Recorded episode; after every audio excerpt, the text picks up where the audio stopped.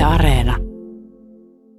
Vastaan Ylen suomenkielisistä TV-kanavista, eli ykkösestä, kakkosesta ja teemasta ja, ja kokonaissuunnittelusta ja, ja kehityksestä kanava, kanava perheenä niin sanotusti. Eli se on, se on toinen osa mun työstä ja, ja sitten toinen osa on, on Yle kääntäminen ja versiointi osasto, missä, missä siis nimensä mukaisesti muun muassa tehdään ohjelmien ja sisältöjen käännöksiä Ylellä ja paljon muutakin toki. Eli tästä nyt voisimme sitten Juhanin kanssa puhua kääntämisestä ja versioinnista. Kerrotko tarkemmin, että millainen työryhmä on kyseessä, joka tekee tuota? Joo, se on aika, meillä on aika, aika iso osasto siellä, siellä tota, noin 40 ihmistä siellä töissä tekemässä eri, eri asioita kääntämiseen ja versiointiin liittyen, eli tietysti eh, ihan peruskääntämistä, puhutaan siis TV, TV- ja videosisältöjen kääntämisestä, eh, mutta siihen osastoon kuuluu sitten myös tämä versiointi, eli sitä, että kun Yle hankkii jonkun kansainvälisen ohjelman tai sisällön, niin, niin jonkun pitää huolehtia siitä, että se tulee – näin teknisesti turvallisesti Ylelle perille ja että siinä on kaikki, kaikki kunnossa ja oikein niin kuin pitää ja se on se työ kuuluu myös tähän, tähän versiointityöhön ja siinä sitten myös editoidaan niitä, niitä sisältöjä tarpeen mukaan. Esimerkiksi poistetaan tyhjää kuvaa ö, ohjelmien alusta ja tämän, tämän tyyppisiä, tyyppisiä asioita. Ja sitten kuuluu myös tämmöiset palvelut kuin esimerkiksi suoratekstitykset ja kuvailutulkkaus – tämän tyyppiset palvelut, saavutettavuuspalvelut, niin kuuluvat myös tähän osastoon.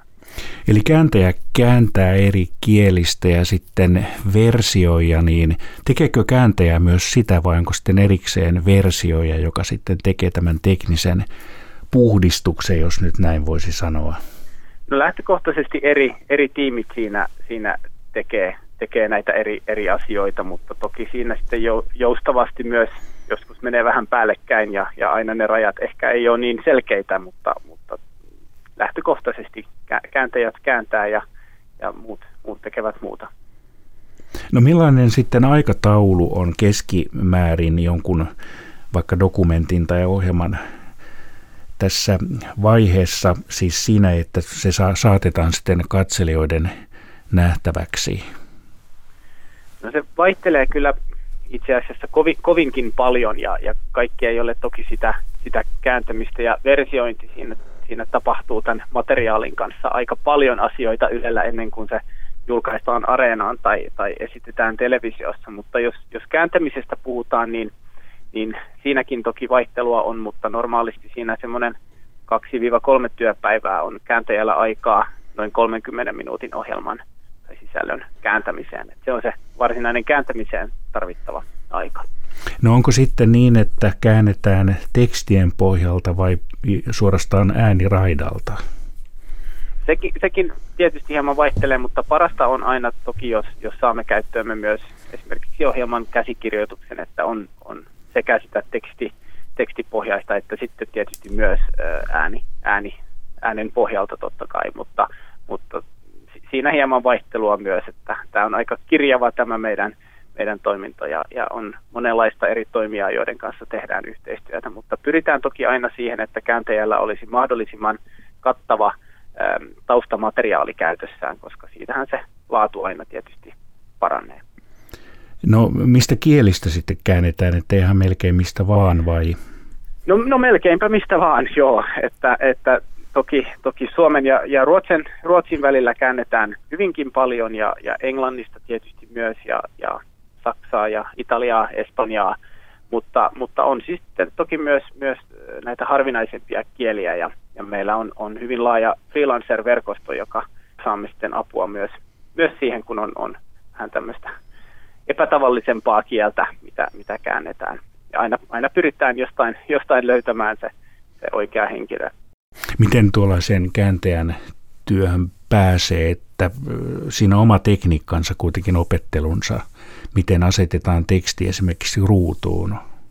Siinä on, on oma, oma tekniikkansa ja, ja oma, se vaatii, vaatii tietysti sen oman, oman osaamisensa. Ja, ja kääntäjähän on, on, on Suomessa jonkun verran ja, ja ihan normaali rekrytointiprosessin kautta voi sitten päätyä Ylelle kääntäjäksi. Ja, ja toki sitten myös Ylen sisäisesti sitten käydään, käydään läpi uuden, uuden henkilön kanssa, että miten ne Ylen järjestelmät sitten toimii ja, ja näin, mutta, mutta siinä on omat, omat vaatimuksensa totta kai.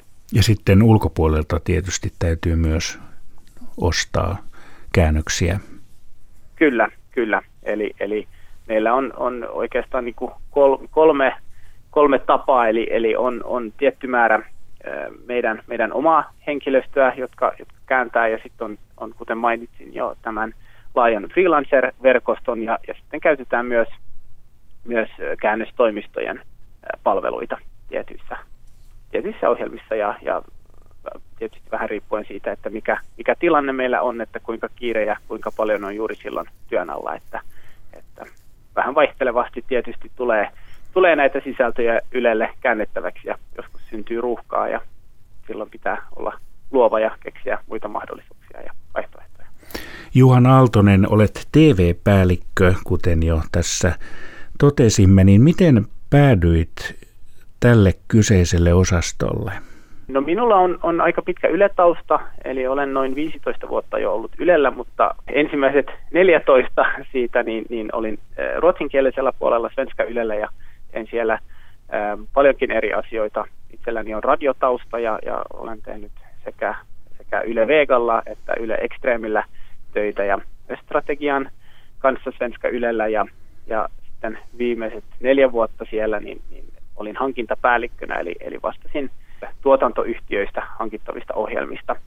Ja, ja noin vuosi sitten niin, niin hakeuduin sitten uusiin haasteisiin ja, ja tulin valituksi tähän TV-päällikön hommaan ja, ja hyvin mielenkiintoista aikaa ja, ja on, on toki itsellekin myös kovin mielenkiintoista tehdä työtä niin sanotusti vieraalla kielellä, eli ei omalla äidinkielellä. Niin kerrotko hieman, että mikä tässä on tuntunut erityisen haasteelliselta nyt tämän kokemuksen pohjalta, mitä sinulla on uudessa työtehtävässäsi?